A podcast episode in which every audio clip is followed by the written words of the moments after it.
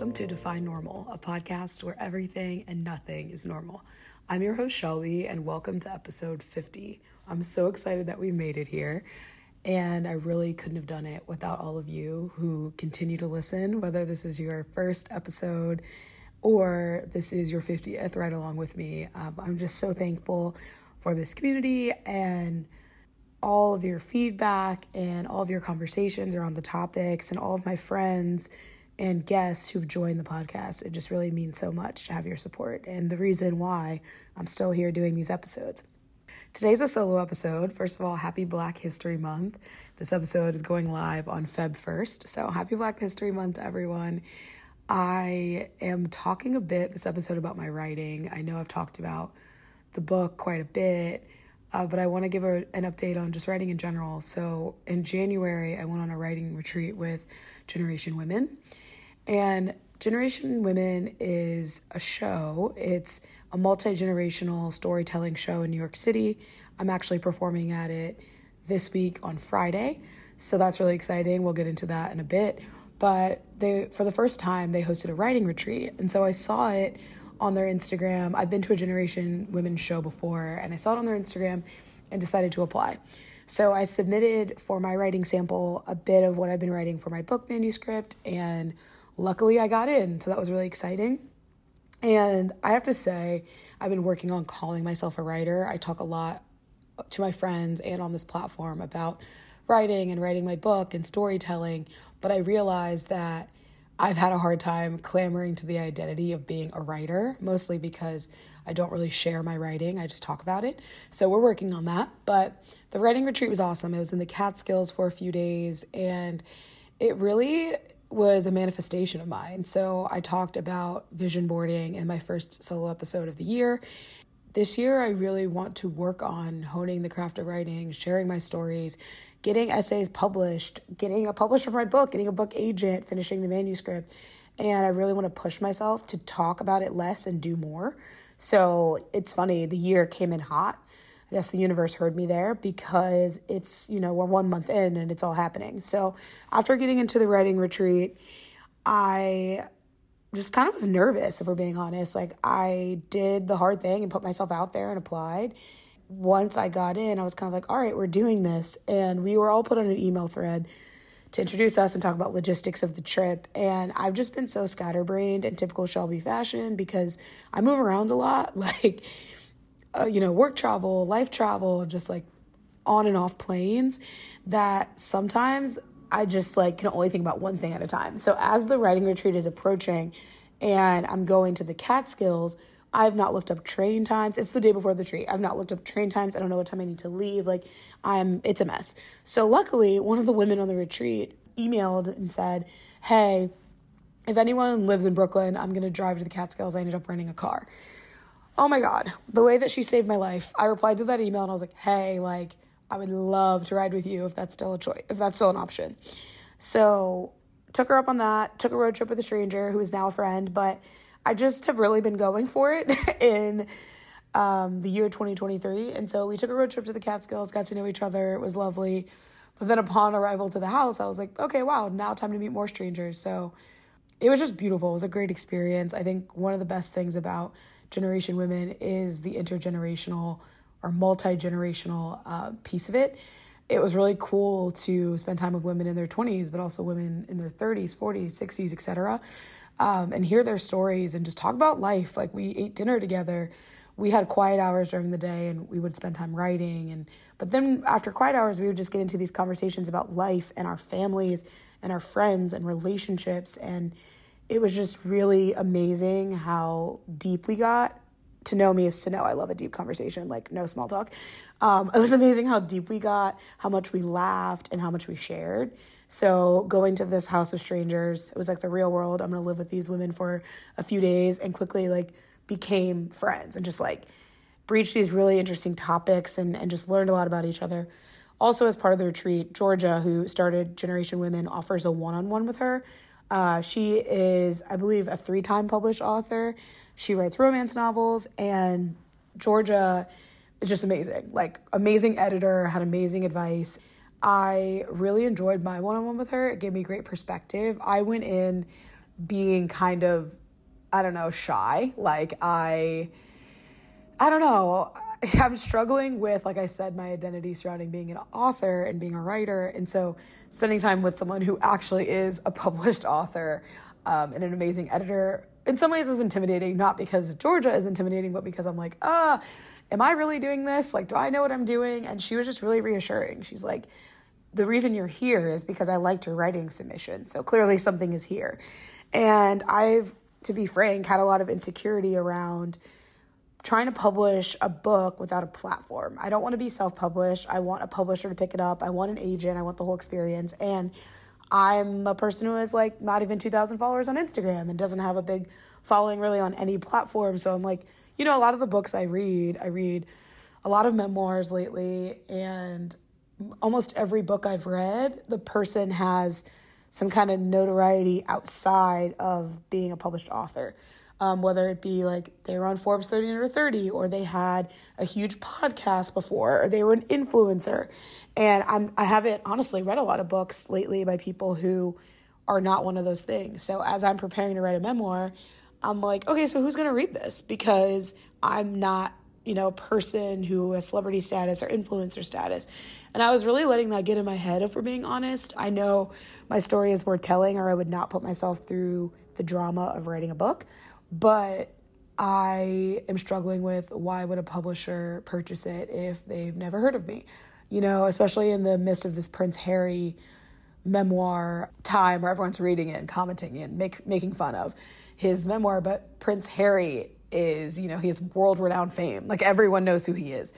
I, it's so funny. I saw one of my friends tweeted, do we know what Prince Harry's last name is? Because we literally just don't even say his full name. We're just like, yeah, Prince Harry, and everyone knows who you're talking about. So you know, writing a memoir in the time where all these people are, like, you know, Prince Harry level and above and below, uh, but still have status is like a big, big shoes to fill. And Georgia said to me, Shelby, just write the book. Like the writing is good, the subject is interesting.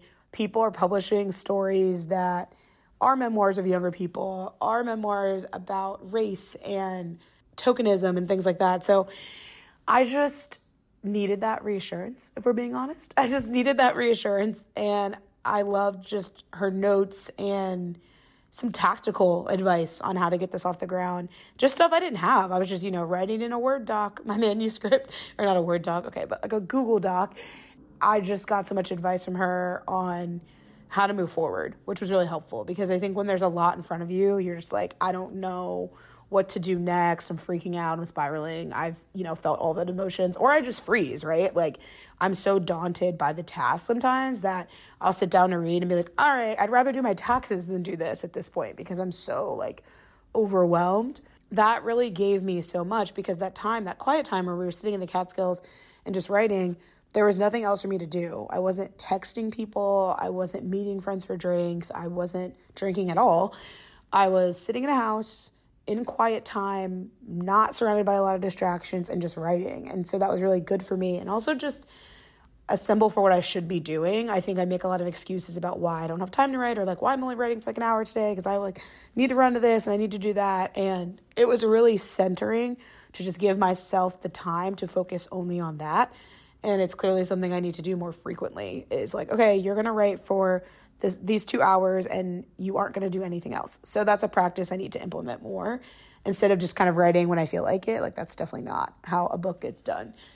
So that was great. And it also opened me to work on other stuff. So I wrote a lot while I was there, but I, when I hit a wall with my memoir, I was like, let me just like write some other stories I want to talk about. There are a few essays I have in me that I want to share about like friendship and some experiences that have happened to me lately that I don't know are necessarily a fit for the book, but just, you know, stories I want to get out into the world.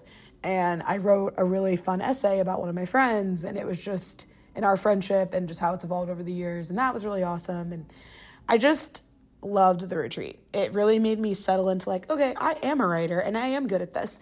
And during the retreat, we all shared some of our writing and what we were working on during the time. It was voluntary, but ultimately we all ended up doing it. And I appreciated the push because at first I was definitely like, I'm not sharing my writing, that's not happening. I ended up sharing the essay I wrote about one of my friends, just like a part of it. And it was really, really well received. And again, that was just affirming. Like, so much of this writing lives in my head. I don't really share it with people. I'm kind of awkward about it because I'm like, is it good? I just loved getting the opportunity to do something so vulnerable as sharing my writing with people. Listening to other women's stories, they were just so good. Like, the power of storytelling is amazing. It was so funny to hear about their experiences. Some of them were very vulnerable and honest and just made me think in a different way. And I, I just, it really, really, really was great. I can't say enough good things about the Generation Women Retreat. It was magical, and they're doing another one. So, from March 24th to March 27th, there will be another retreat in the Catskills. Applications close for it on Feb 13th. So, if you're in the New York area and you're interested, I would definitely, definitely apply. I will put in the show notes the application. But if you have any interest in writing, you should definitely consider applying. It was a blast. We also had a chef, we had like happy hour wine nights. It, there was a hot tub at the house. Like it was just a really, really lovely time. And I met some women who I never would have met otherwise. And I feel really lucky to be connected to them. So, as a result, of the Generation Women Retreat, I was asked to represent Team 20s at the Next Generation Women show. So the next show is this Friday, and the theme is Wild at Heart Stories of Bold Mo- Moves and Big Choices. I'm telling a story in front of a room of people at Joe's Pub. It's a sold out show. I'm really excited. I'll also put in the show notes um, the link to the virtual show if you're interested in watching. There's a really great lineup. I'm going to go first because I'm representing Team 20s, but Mona, who I was on the retreat with, she is representing Team 30s. She was awesome, as well as Anthula, who's representing Team 50s, and Angela, who's representing Team 60s. We were all on the retreat together, just like amazing storytellers. It was great hearing their writing at the retreat, so I can only imagine what they're going to bring to the show. So if you have any interest in that, I will also put that in the show notes. But I was thinking for the rest of the episode, let's do a little practice run. I'm kind of nervous to share a story in front of people, especially at a show, and especially because I'm going first. You know, why not practice a little? So I'm going to read my story draft that I'm going to share on Friday to you all. Just a little moment of vulnerability on our 50th episode. So I'm going to read my essay and then we're going to close out the show. Okay. So there's not a name for it. Currently, I'm literally calling it my Generation Women story draft. So bear with me. As I said, the theme is Wild at Heart stories of bold moves and big choices. So that's what this story is about. Summer 2020 was a weird one. In the midst of a global pandemic, I temporarily relocated to my parents' house in Englewood, a suburb of Dayton, Ohio. Two weeks quickly became two months. Every day I woke up in shock, surrounded by the lime green walls that I proudly selected in the third grade. Being home made me feel like a kid again. I was thankful to be with family, but being there reminded me of the boxes I used to put myself in to survive. Spending more time in Englewood meant spending more time with my predominantly white group of childhood friends. Most of my girlfriends still lived in the Dayton area. Returning to my hometown reminded me how different I was from the people I grew up with. I found my community living in New York. My friends in the city were diverse, progressive, and open. At home, I found myself shying away from certain topics, not knowing how they'd be received. On May 2nd, 2020, my friend Anna invited me over for socially distanced White Claws. Anna and I met in our fourth grade class. I was new, and she knew everyone. Our assigned seats were next to each other. Anna's hair was so blonde that it was almost white, and she had big blue eyes. She took me under her wing, introduced me to her close friends, and saved me from eating lunch alone. 20 years later, we are still friends. I arrived at Anna's to the sight of a few of our childhood friends gathered around a pong table.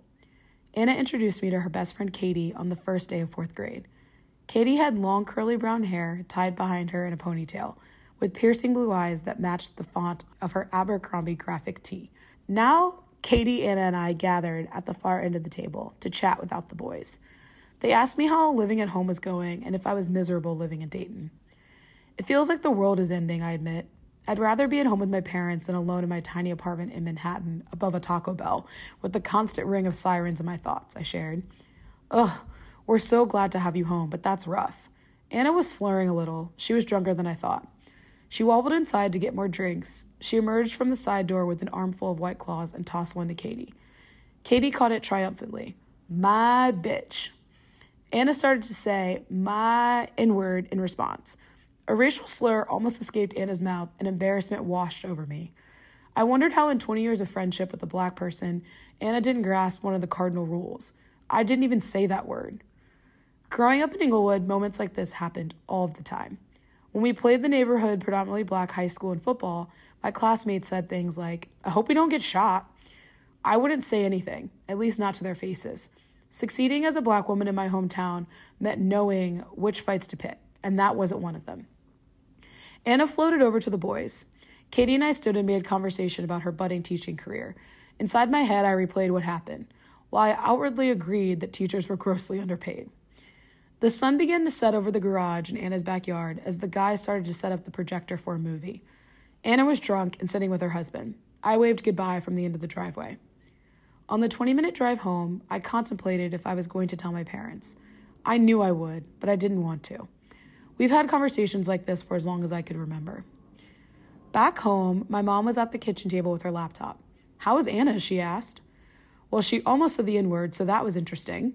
What? How did she almost say it? I need more context, my mom exclaimed. I hated having these conversations with my parents.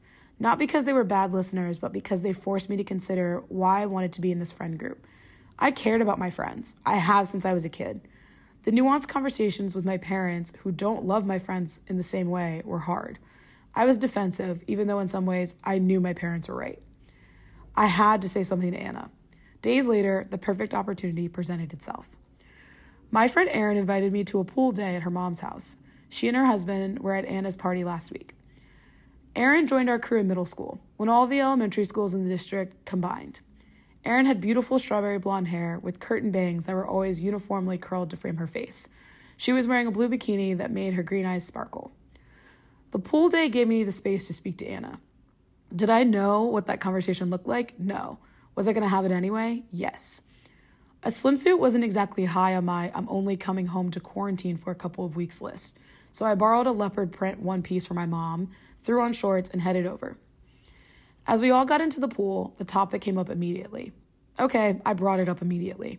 I was not in high school anymore. There was no benefit to letting this go. Like most places in America, my hometown thrived on white supremacy. If you were white, Catholic, and Republican, you were in.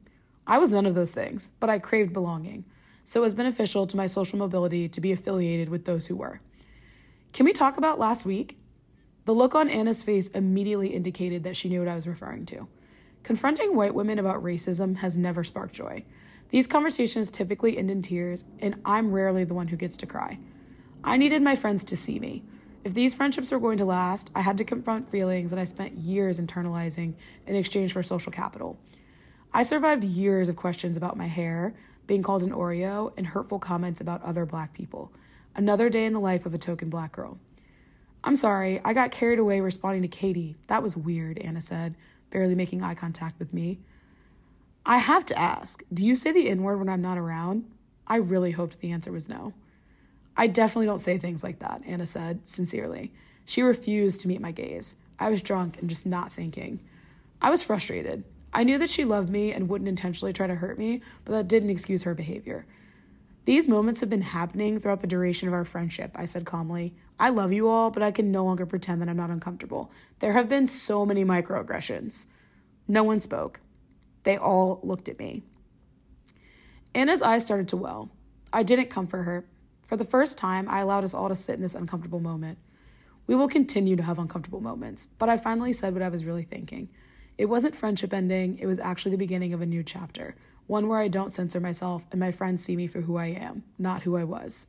Well, that was vulnerable. um, it's fun. It's been fun to share my writing. I get a little nervous, but that's the only like the second or third time that I've read it out loud. And I'm excited to share it on Friday, but ooh, nerves. It's kind of a preview of what I'm writing about in my book, just basically the memoirs about my experiences growing up in the suburbs of Dayton, Ohio, and kind of like what I went through and my friend group. And it's all really honest, which is hard because obviously, as you can tell in the essay, I really love these people. And growing up in Englewood wasn't terrible. Like, I had a really nice life um, in a lot of ways. Just like lived in a cookie cutter suburb, went to high school, had amazing friends. Um, we had fun, we had great memories, still friends with these girls. We are going on a trip together in March. Um, just like really dynamic friendships with really, really honest conversations as we've gotten older, um, which is obviously why I feel comfortable even sharing these things. But it's been hard, right? Like I feel like I didn't really get a chance to be myself fully until I moved to New York, and I didn't move to New York until 2016. So, I mean, I was born in 93, so I'd lived a lot of life before I felt like I could fully be myself. And so that's, you know, this is a small window and kind of to where the memoir is going and and what I'll talk about, but just wanted to give you all a sample of my writing since I've been talking about it so much and just thank you as always for listening and I'm so so excited to share more. Thank you for listening to another episode of Define Normal. If you like the episode or have any feedback for me, please leave a review on the Apple Podcast app. You can also follow the podcast on Instagram at Define Normal. See you next week.